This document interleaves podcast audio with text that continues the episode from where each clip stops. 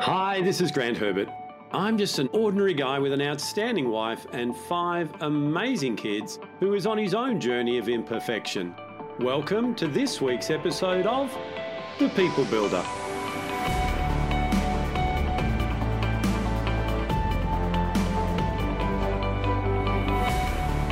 Do you fail to listen, interrupt, and find fault with others say?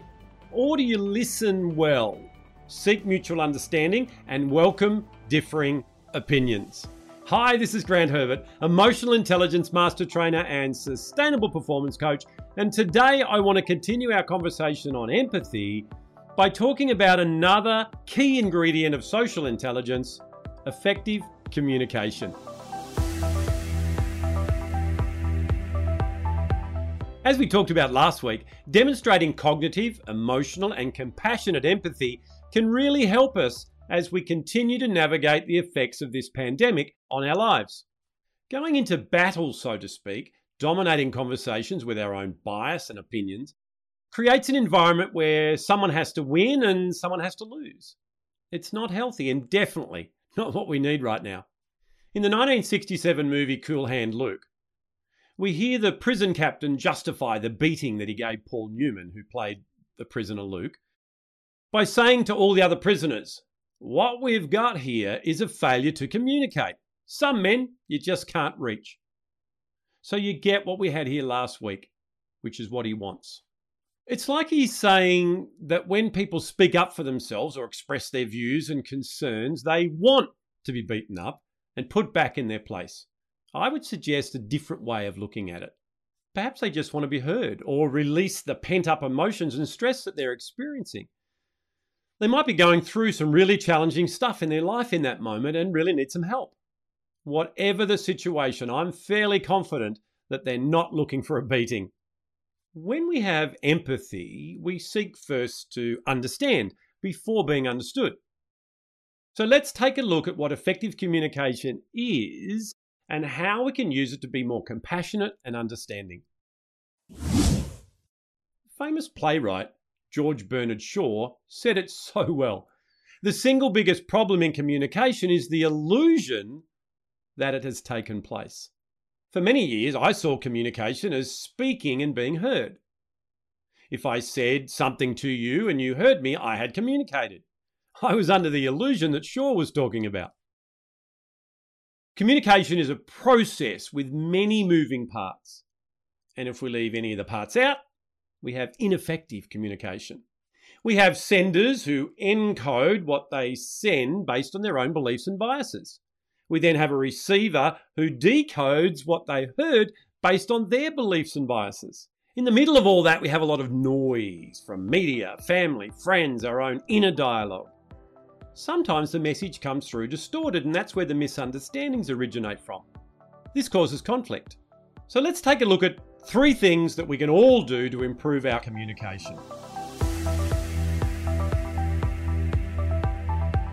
Number one is to listen more than we speak. When we are seeking to understand, it's far better to listen than to tell the other person what we think the more that we learn this crucial skill of listening, the better we will be attuned to what is not being said. We talked about that last week. So listen more than we speak. Number two is to keep focus in the logical brain. When we are involved in any type of communication, if we allow the emotion of what's being said to trigger our thoughts and our behaviors based on our previous experiences. And we've talked about that over the previous weeks. Then we're going to have a reaction to what's being said. But when we get it up into the prefrontal cortex, into the executive command center of the brain, we can then listen and use our cognitive empathy to find out what's actually being said. And then we can process that in a logical way and respond. And number three is to ask more questions than we make statements. Questions are so powerful.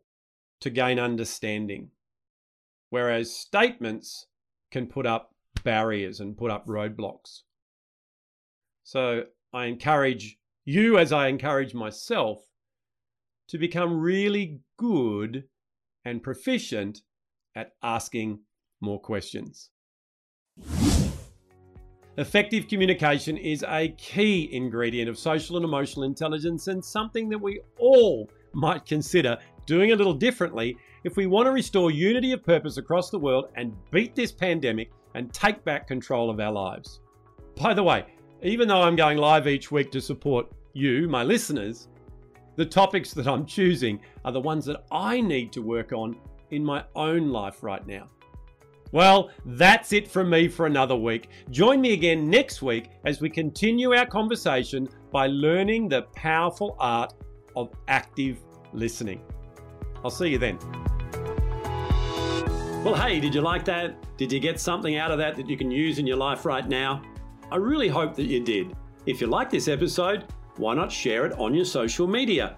And head over to my website, grantherbert.com, where you can register to join the conversation. So until next time, stay safe, enjoy being who it is that you were created to be without worrying what others expect you to be. I'll see you then.